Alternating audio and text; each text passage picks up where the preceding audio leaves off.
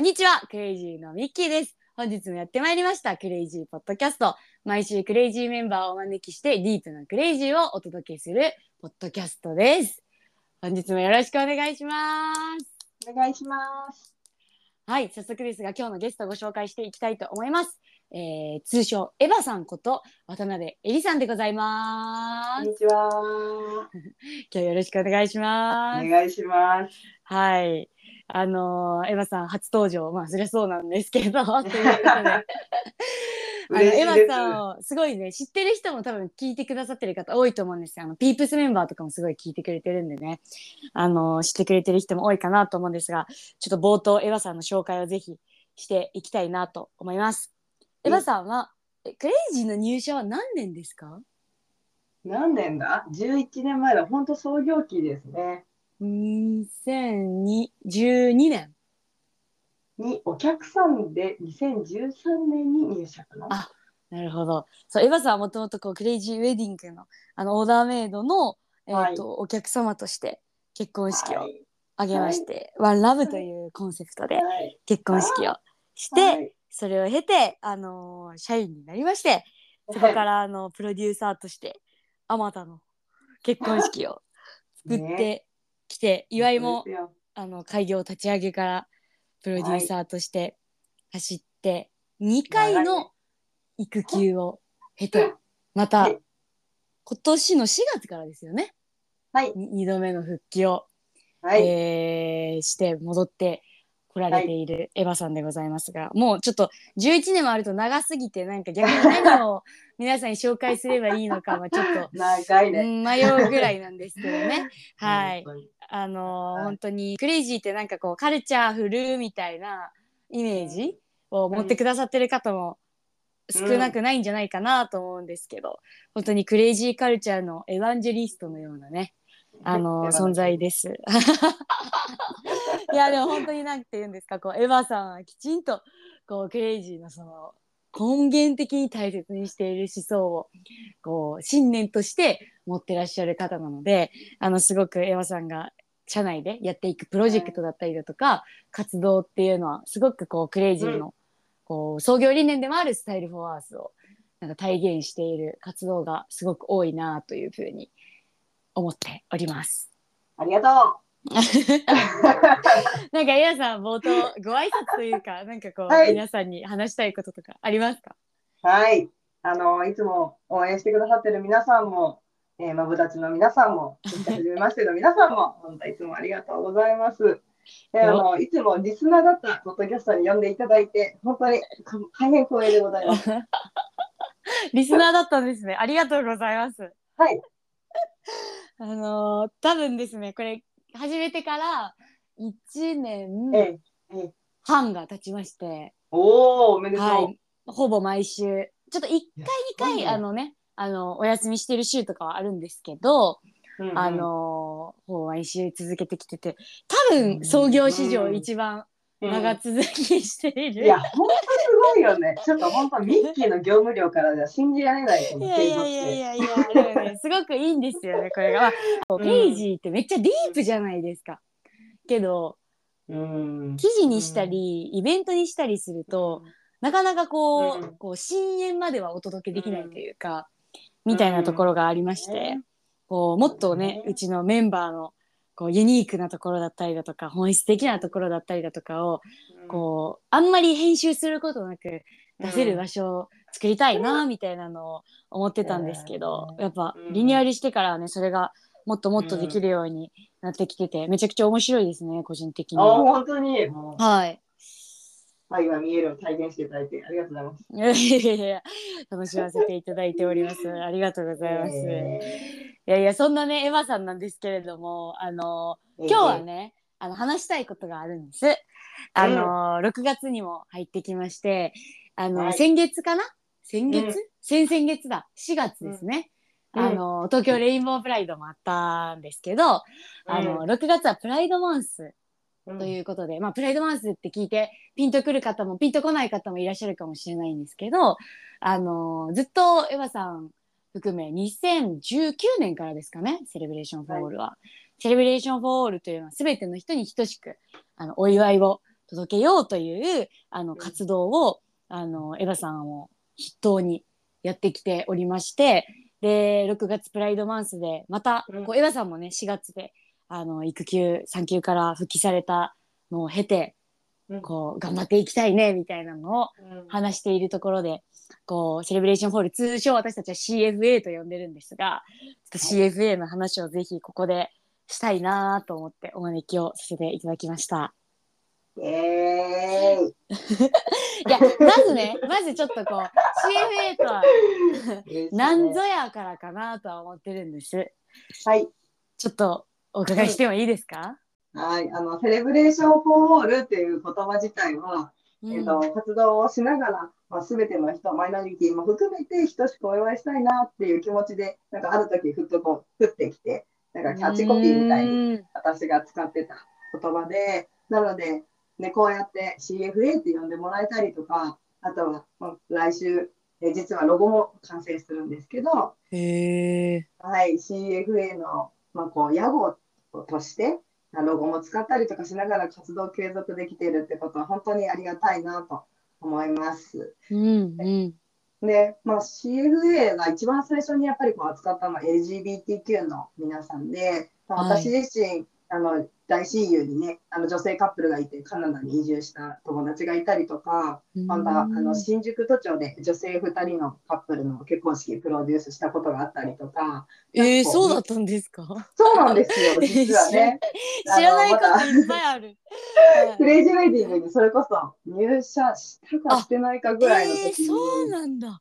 そうそうそうそうなんか手伝ってって言われて、まあ、その時に、へえ。うんまあ、彼女たちがすごい勇気のある人たちで、あのはい中野とかでね、自分自身がこうあの署名活動したりとか、あとはこう自分たちのこう写真、広告みたいなものを、はいはいはい。あの貼ってねあの訴えたりとかそういうことをする子だったのでなんかやっぱりこう結婚式のプロデューサーをまあ長年続けている中でいつかはその同性カップルとか、まあ、その法律上こう不平等みたいなものが今どうしても仕方なくあって結婚式しづらいみたいな友人たちに結婚式を届けたいなっていう気持ちがあった。中で、うん、なんかその2019年の東京レインボープライドをきっかけに、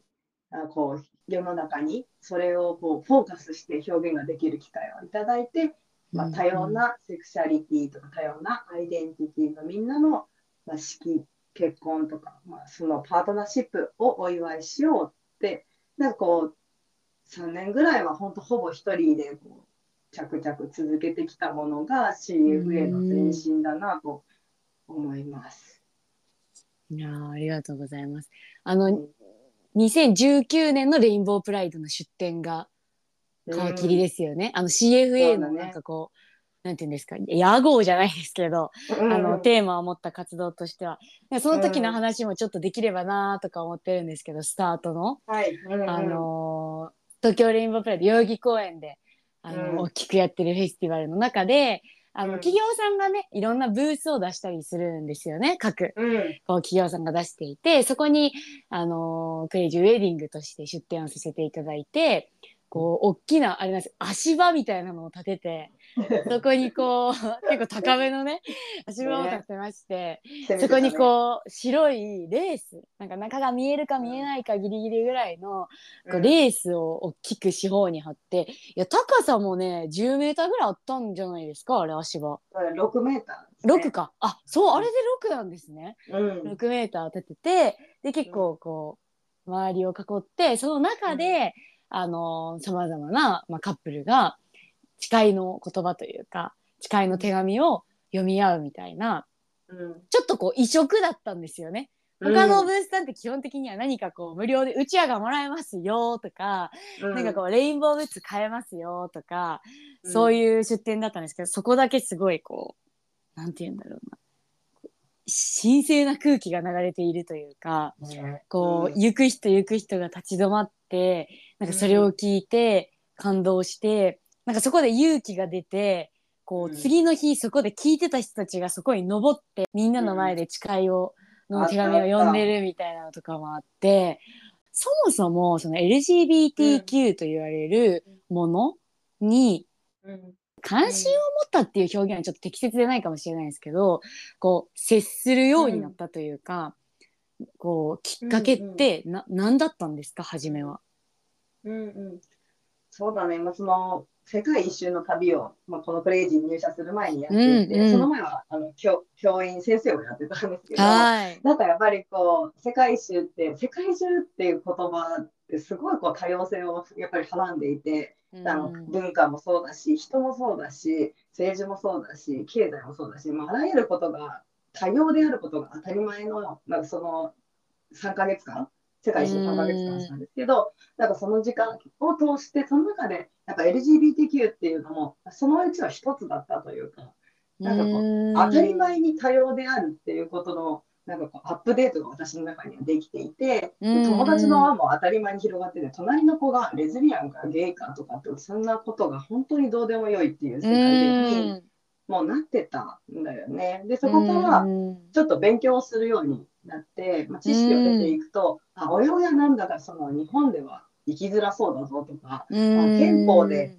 憲法でけ権利として認められていないそのカップル結婚したいと思う人と結婚ができない国に今私は生きているんだみたいなことをこう分かってきた時にそこにすごいこう不平等とか格差みたいななんかこう他の国では大丈夫なものが日本では大丈夫じゃないっていうそれの違いをとても気持ち悪く感じてなんかそこから一緒になんか友達の力になりたいっていうことってみんなあると思うんだけど、まあ、そういう感覚で始められたっていうのは、私がそういう、まあ、与えられたある種機会だったのかなとは思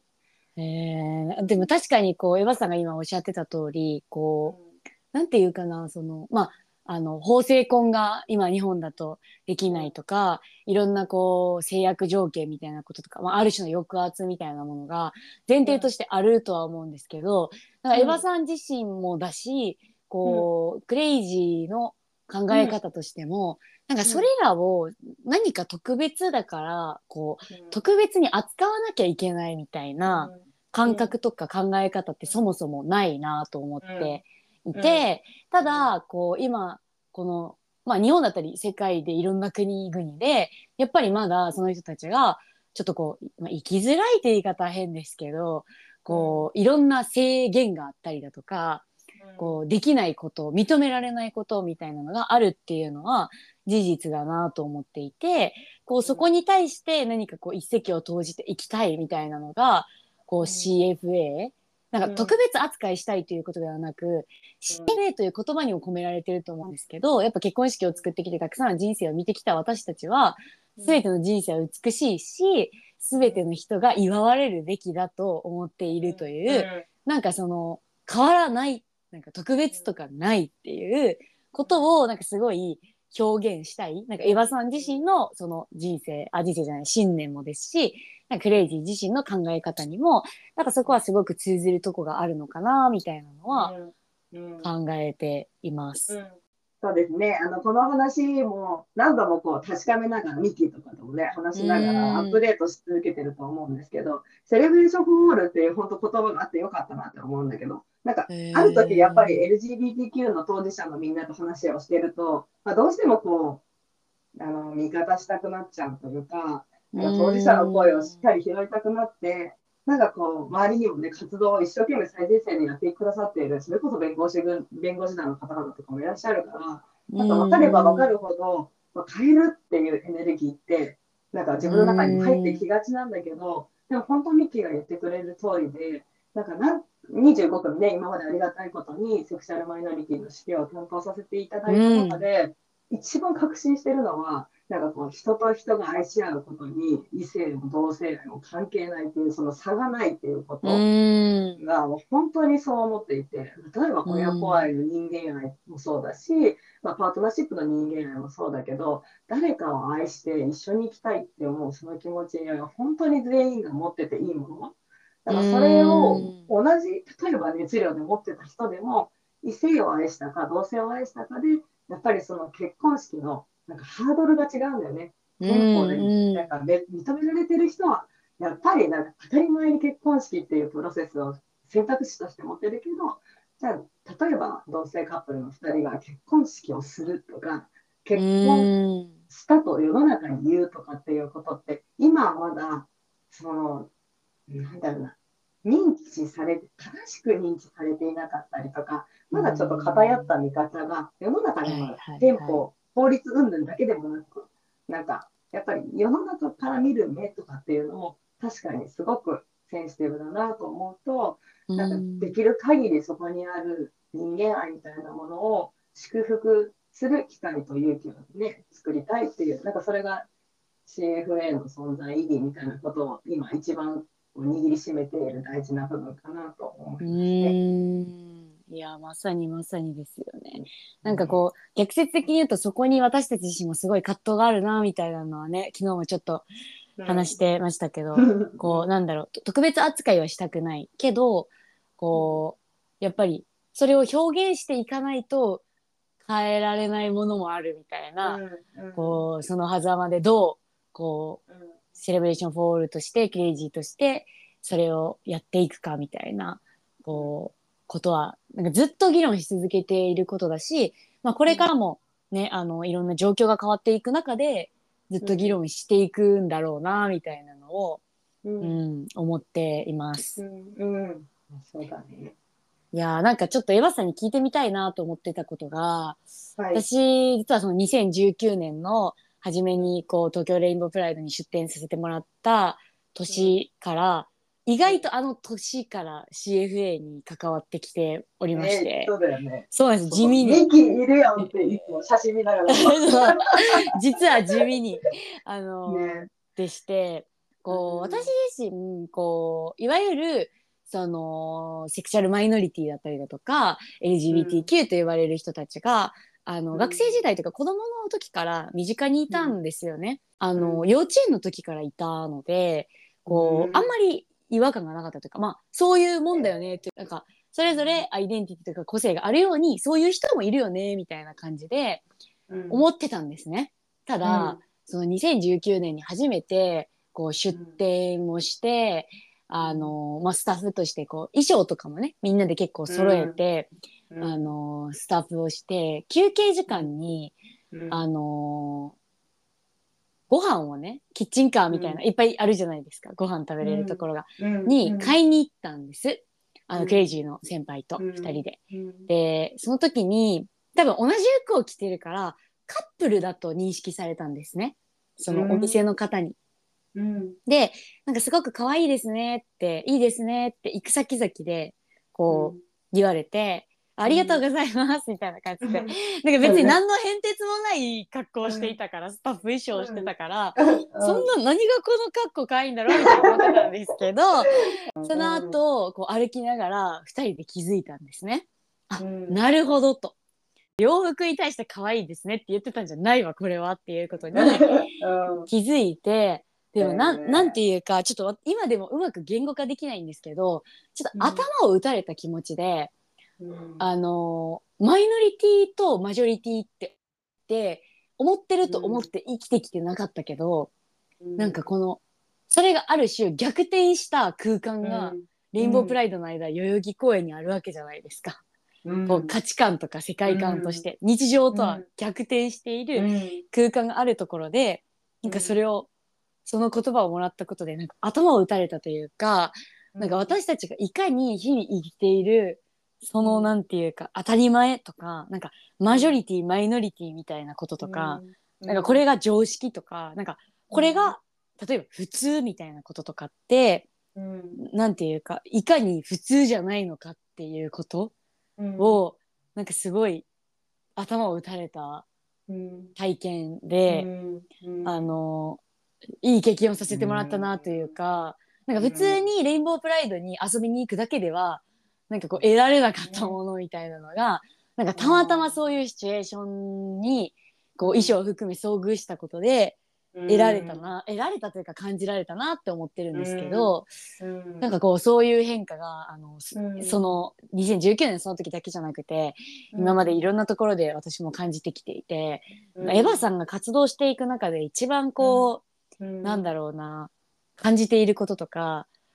こう強く考えさせられていることみたいなのってどういうところにあるのかなみたいなのをすごい聞きたいなって思ってました。うん。そうだね。でも一言で言うと、本当活動当初より今の方が100倍迷ってるっていう事実 はあると思う。えいや、知れば知るほど、なんかこの、うーん、世の中のね、なんかこう、今、本当にたくさんのこう最前線で努力してくださってる方々のおかげで、すごくこう良い方向に向かいそうな足音とともに、なんかちゃんといっぱい政治のね、世界でも、まあその、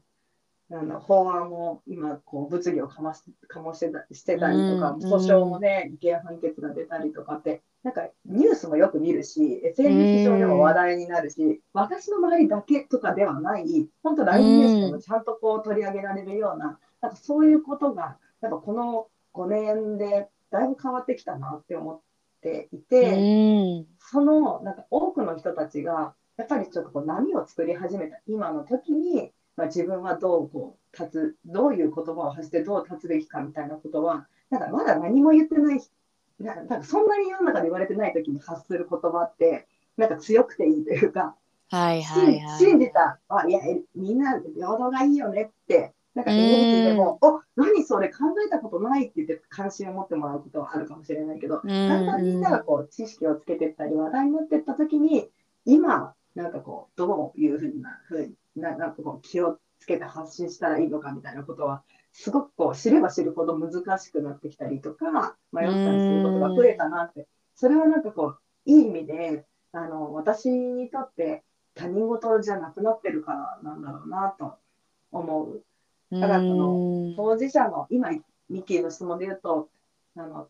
一番大事にしたいなと思うのは当事者のみんなのもちろん味方でいたいし、うん。その声っていうのを耳を傾ける人でありながらもでもこう変わりつつ世の中ある世の中に対してどういう言葉をとかどういう情報を発信していけばあのもっとこう差がなくなっていくかというかマイノリティ、マジョリティってくくらない、なんかこう、本当にこう第三の答えみたいなものが作り出せるのかっていうことが、すごくこう、今は大事にしたり、ね、はい。毎日のようにミッキーやゆうちゃんや、なんかそういうみんなと話してる、それ、そのカオス感みたいなもの、とか葛藤感みたいなものをいかにこうリアルに味わえる仲間を増やすかで、おそらく変わるあの世の中の変わるスピリットって変わってくるんだろうなっていうのは、感じてるかな。うんいや本当にカオスですよね。はい。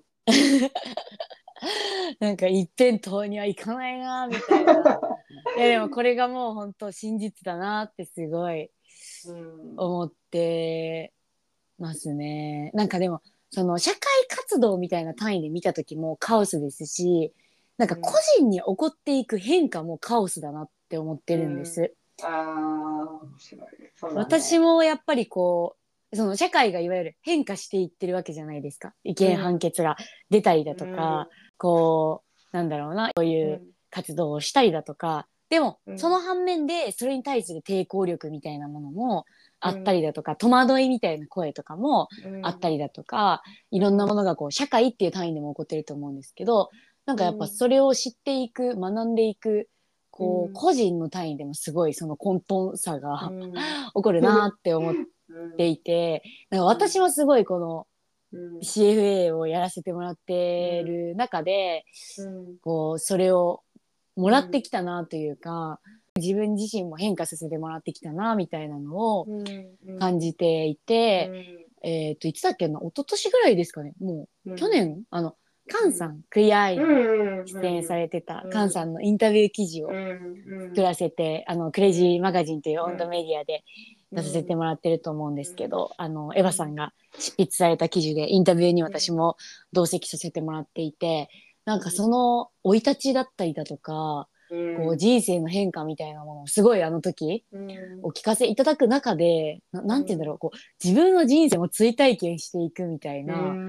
結構体験だったんですよね。こうん。う当然あの記事の中にもありますけどすごくこうん。う菅さん自身も抑圧というかで当時はまだ何なのかわからないその男性とはこういうものみたいなものだったり、うん。女性とはこういうものっていうこう女性感、男性感に対する抑圧ももちろん今振り返るとあったんだと思うけどなんか当時はそんなの自覚はしていなかったみたいな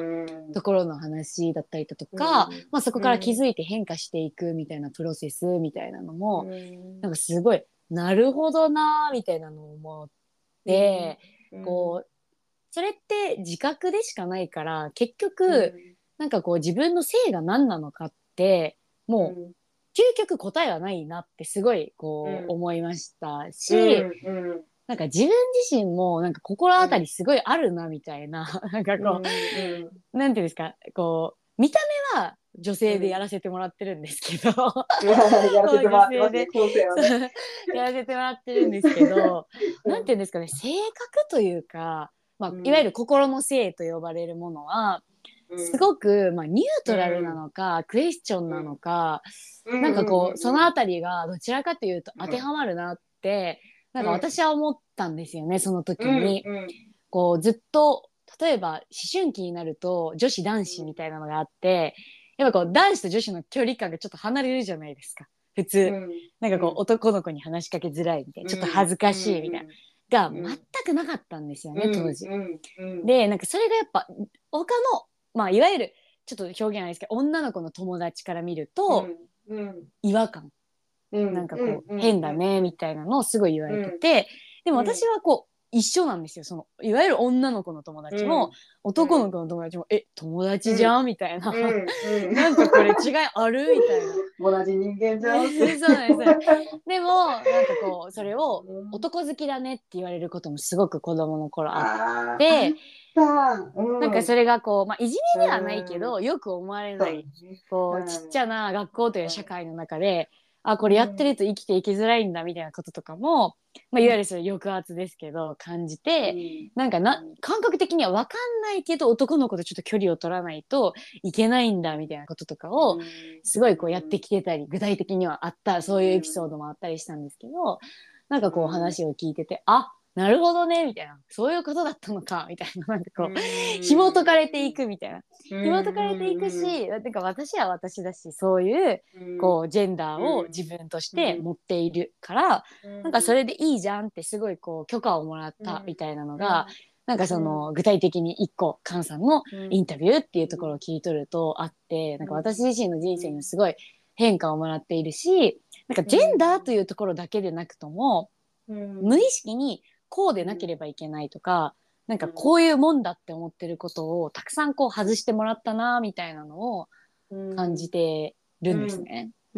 なんかこうそういう変化って多分私だけじゃなくてこう関わってるいろんな人にもあるし、エヴァさん自身もすごいあったんじゃないかなって勝手に想像してるんですけど、そのあたりってなんか、これめっちゃあったみたいなのって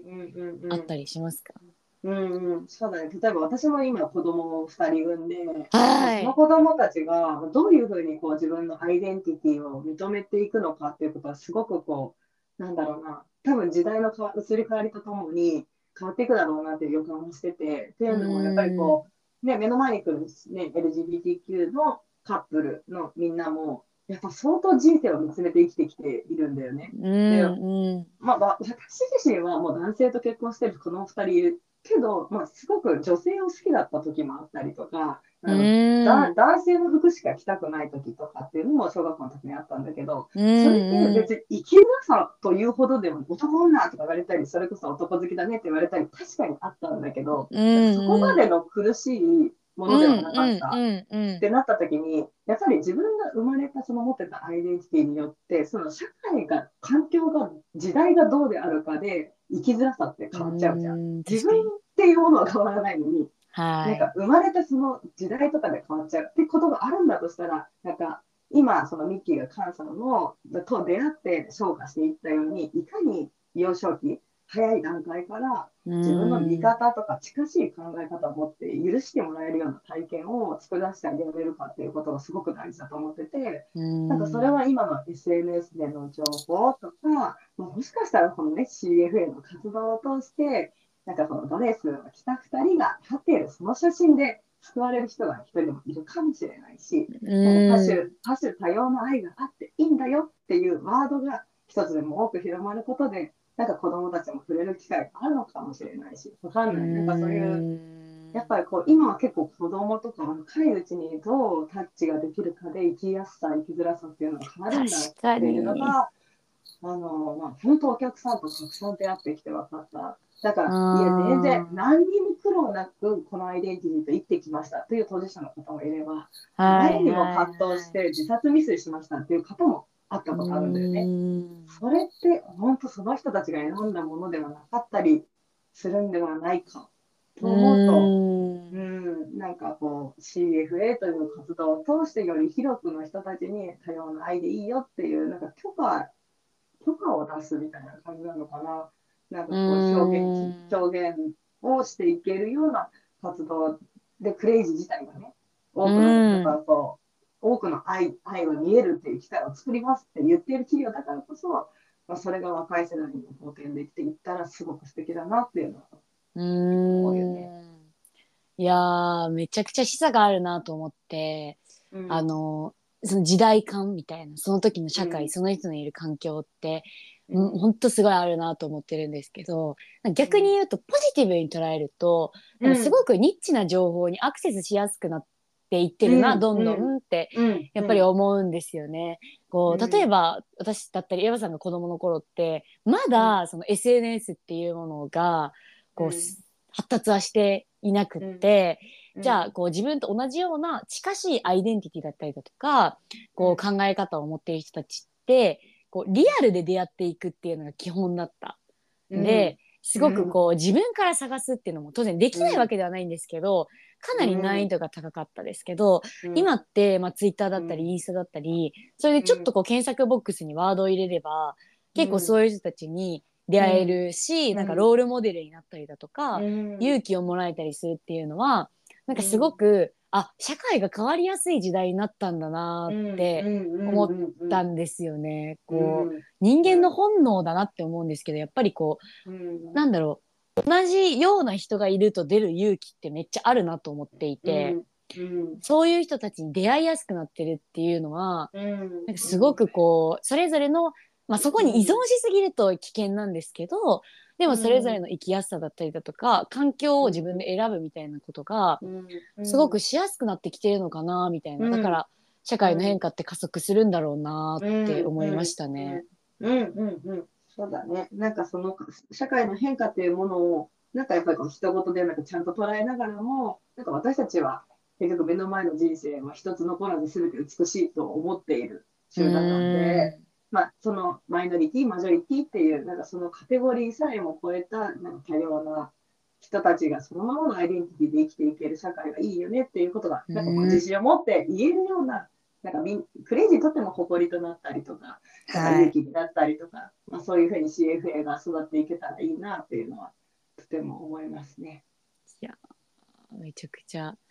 いいですね。本当そうだと思います。いや結構ね喋ってきたんでちょっと CFA に戻っていきまして、はい。あの Celebration for All という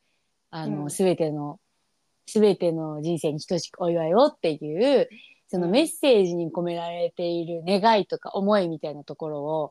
ちょっと最後話していきたいなと思ってるんですけど、さっきもエヴァさんの言葉で出てきましたけど、その一人一人の人生は泣けるほど美しいという、うん。まあ、 CRAZY 創業期からあの、あるような言葉で、なんか私たちは本当にこう私も結婚式のあの現場というかをたくさん作らせてもらってきて、うんもう本当に毎回思うんですよね。うんマジで美しいって思うんですよ。本当になんかこうなんていうんですか。いや、入ってるね。いやうん何のこう、森もなく本当にそう毎回思わせられるんですけど、ななんかこうででもそれって共有しづらいなとも思ってるんです。もう一人一人の人生ってマジで美しいよっていうことだったりだとか、まあ、最近はこう採用面談とかあの新卒メンバー中心にやらせてもらっていて、やっぱりこう社内にもありますけど価値と課題を切り分けようみたいなその、うん。あなたの人生の価値っていうのは誰にも侵せないその、うん不可侵だしあの揺らぎないものもう素晴らしい価値があなたの命にあるよっていうことと、うん。じゃあ具体こう何かを理想に向かっていきたいと考えた時に生まれてくる課題っていうものは別物ですよと。どれだけ課題があろうとあなたの価値は変わらないしあなたの人生って本当に美しいんだよっていうことを伝えることの難しさをめっちゃ感じてるんです。よ。まあやっぱり特にねすこう新卒で就活とかしてるとジャッジメントされる側みたいなこう、構造の中にあるんで、はいすごくこうそれが難しいっていうのもあるんですけど、うなんかその一人一人の人生を泣けるほど美しいってどういうことなのかっていうのをうん。こうすごい抽象的な問いなんですけどエワさんと話したいなと思っております。あーまあでもさ、なんていうんだろう、あなたの人生美しいよって言われてもさ、自分がさ、いや、別にそんな美しい人生じゃなかった。って一生 一生受け取れない、一生受け取れない言葉なんだけど、そうですね。はい。本当にたくさんの、たくさんの人生を見てきた側から、本当にまだね、全然拙い経験値ですけど、思うことは、葛藤とか苦しみとか、まあ、それぞれ、なんだろう、どんな、大中小とかじゃなくて、どんな人生であれあるじゃないですか。はい。それと、その経験してきた、見てきた景色に、なんか、いいも悪いもないというか、うーもう本当ね、私もオーダーメイドの時の最後のお客様はとってもこう心に残ってるんだけれども、ん。やっぱり、ね、お父様も早くに、あ、違うお母様が、ね、あの、殺されてしまったお客さんだったんでね、殺されてしまって、うんお父様からは絶縁されてしまって、もう若い頃から親を信じていないとか、親がいないとか、まあ大変なその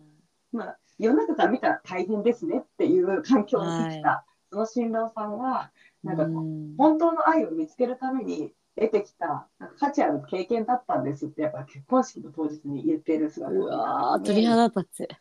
ですよね。はいそ。れをその結婚式のコンセプトは歓迎の森っていうのが、うん闇も光も受け入れてっていうコンセプトにしたんだけど、まあ記事になってますのでよかったらクレイあジーマガジンでご覧ください。森ではい。はいなんかそういうことも、まあ、極端な例かもしれないけれども、何かその、うんけ人生の経験というものに、なんかこう悪い良いはなく、すべてをこう踏まえて今どう生きていくかということが大事で、やっぱ結婚式当日はそれのね、過去、現在、未来の点がバーッとこう線になって、その人自身が今一番ありたい姿で立ちやすい、まあ、一つのまあ舞台のような、なんか一つのこう、なんだろうな、一一番こう人生を投資した、なんか家の中みたいな、なんか温か、はいいはい。すはごく温かくて美しいものだけでもいいって許された場所が結婚式だと思ってて。い。なんかそうういう時に現れるその人の本性とかを見ていると人生は泣けるほど美しくてそこになんかその優劣はないっていうことがやっぱり言えてしまう私はそういうふうに信じている人間なのでん。なんかその CFA で今 LGBTQ の方を扱っているけども究極そんな別にセレブレーションフォーオールって言わなくてもとか全ての人が等しくお祝いされる世界だって言わなくても、まあ当たり前にそれぞれのアイデンティティに誇りを持って生きていける世の中っていうものが作れたら本当に一番いい。でもそういうこう、うん夢物語みたいな綺麗事みたいな理想像なんだけどなんかあえて私たちはやっぱりそこにこう愛っていうものを扱ってる企業だからちゃんとこう見て見ぬふりせず見つめてうん。おい人生をお祝いし続けたいっていうのはなんかもう本当信念とか思いとかうん。そういうものになっちゃうけれども。でそれをやりながらビジネスとしても大きくなっていくっていうことがやっぱりこう稀有なうん。存在なんだろうなっていうのを目指していきたいなと思うことだね。うん。いやー。ぼやっとした話し方しちゃったけど、でもそういういやいやいやいやいや。言葉にならない空気感も含めて、ポッドキャストさんは拾っていただけてると信じて、声なんで、声なんで。声なんで。言っていただけてると。ね本当そうですよね。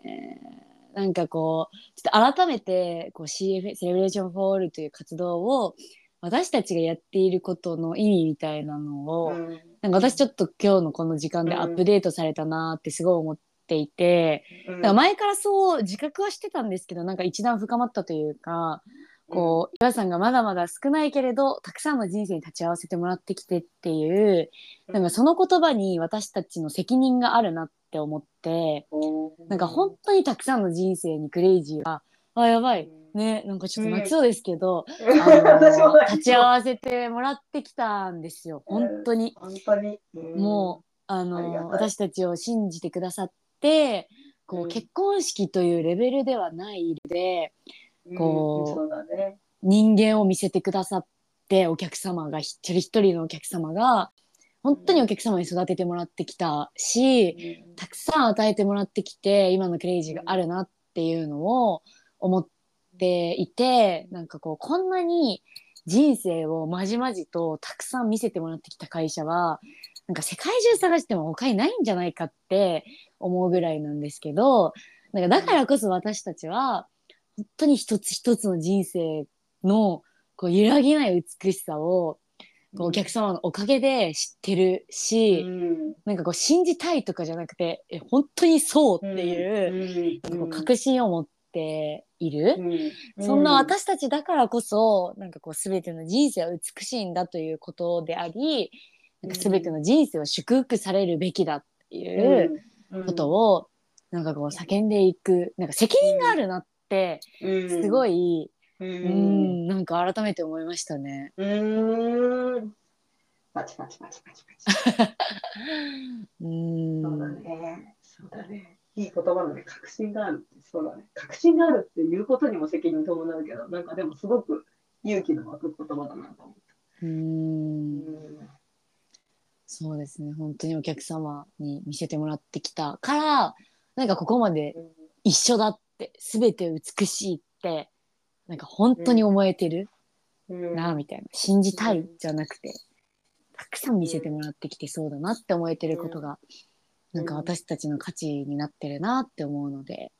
うん。ちゃんとそれをお返ししていきたいなって思いますね。うん。うん、なんでねあの今日もねあの、うん LGBTQ というところを中心にお話しさせてもらったんですけどこう、はい。CFA というのは全ての人に等しくお祝い棒なのでこう、うん。LGBTQ の方々だけではなくて、うん。もっともっとつながっていきたいなというふうに思ってますし、なんかそこに向けて活動も展開していくというふうに聞いてるんですけど、はい。合ってますか、はい。はい。頑張ります。はい。そうですね。なんか、6月のプライドマンス何すんのみたいなことも最後ちょっとお伝えできたらなと思うんですけど、まあ、まずはね、あの、6月の半ば頃かな、あの、世の中に対して改めてその、えーロゴを出すよとかって言ってたけど、まあ、宣言というか、まあ、私たちの、まあ、使ね命ステートメントという、はい。まあ、せ宣言みたいなものをこう出させていただきながら、まあ、これから活動方針というものを具体的にあの表現したプレスリリースだったり、ニュースリリースだったりっていうのを出していくので、なんかそこを見て、なんかあ今、このね、カットを入れて、あん。渡辺とか池田がこういう答えを出したのねっていうのを皆さんには見守っていただけたらとはい。思うのと、あとはすごく個人的にはすごく楽しみなのが、6月の末にですね、あの CFA で結婚式を挙げた皆さんを集めた感謝祭をやると決めてですね、ね。結構人数が集まってくれそうで、なんか中にはね、このなんか CFA で結婚式をすることで世の中の勇気になりたいって言ってうん。選んでくれた人もいれば、本本当当にに2人だけの式をあのこうなんだろうね、誰かに見せるわけでもなく、2人でお互いだけで喋るで誓った2人もいて、なんかそういう、あのただその方々がいたから活動を続けてこられたので、みんなのと会って、お酒を飲んで、みんなの声を聞いて、また次の,、ね、あの未来へと進んでいける、そんないい時間にできたらなと思うんで、その様子もあのぜひ何かしらで皆さんに届けたいなと思っております。いやーいいですね。はいエヴァさんの告知が上手すぎて 上手だなと思いながら。告知ってまた言われていや告知じゃない。告知告知です、まあ告知です。すごい綺麗にまとまっててすごいなと思ったんですけど。いやでもなんかね ここからこう CA もいろんな活動やっていくんですけどなんか、あのーあー私もなんだろうな。CFA やればやるほど認識が変わってきていることは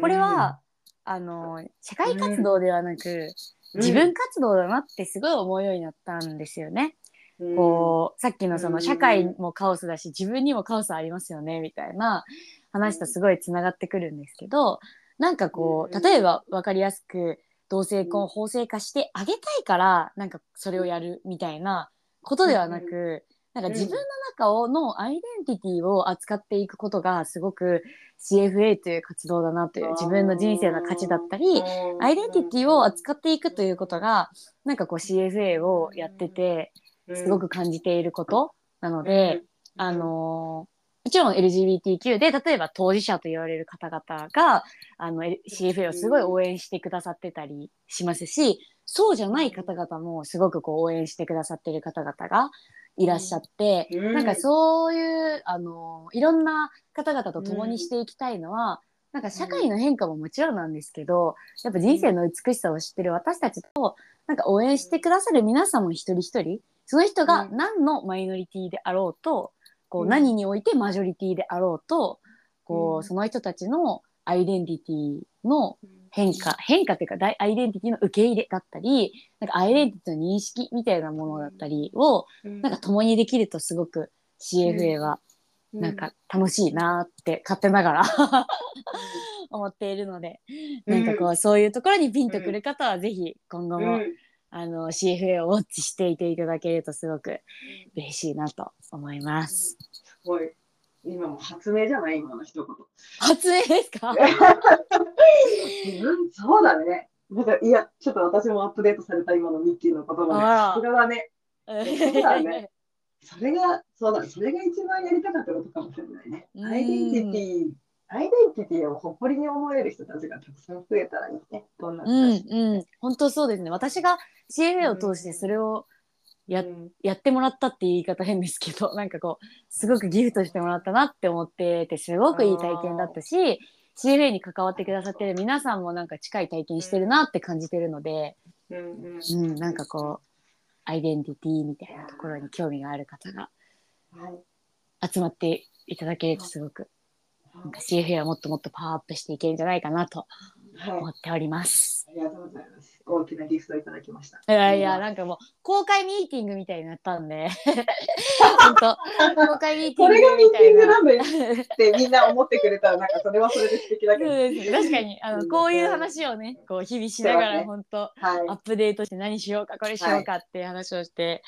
おりますので、なんかこう、はいいいなとか、あ、もっと、私はもっとじゃあ CA 参加してみたいなとか思った方がもしいらっしゃれば、お便りだったり、あの、私はエヴァさんの DM とかに、あの、いただけ、メッセージいただけるととても嬉しいです。はい。はい。今週はちょっとこんなところで、はいいきたいと思いますが、じゃあ、はいエヴァさん、最後にぜひ一言いただければと思います。はい、お付き合いいただき皆さんありがとうございました。ありがとうございましたね、あの真面目なお話もしながらですが、あの本当に世の中がよりハッピーになることを心から願いつつ、あのいろんなことを知りながらね、学びながら成長していきたいなと思いますので、一緒にあのよりハッピーな未来に向けて、えー手つないでいけたら嬉しいです。あの見守っててください。お願いします。はい。では、皆さん、今週もありがとうございました。良い一週間をお過ごしください。さようなら。はい、さよなら。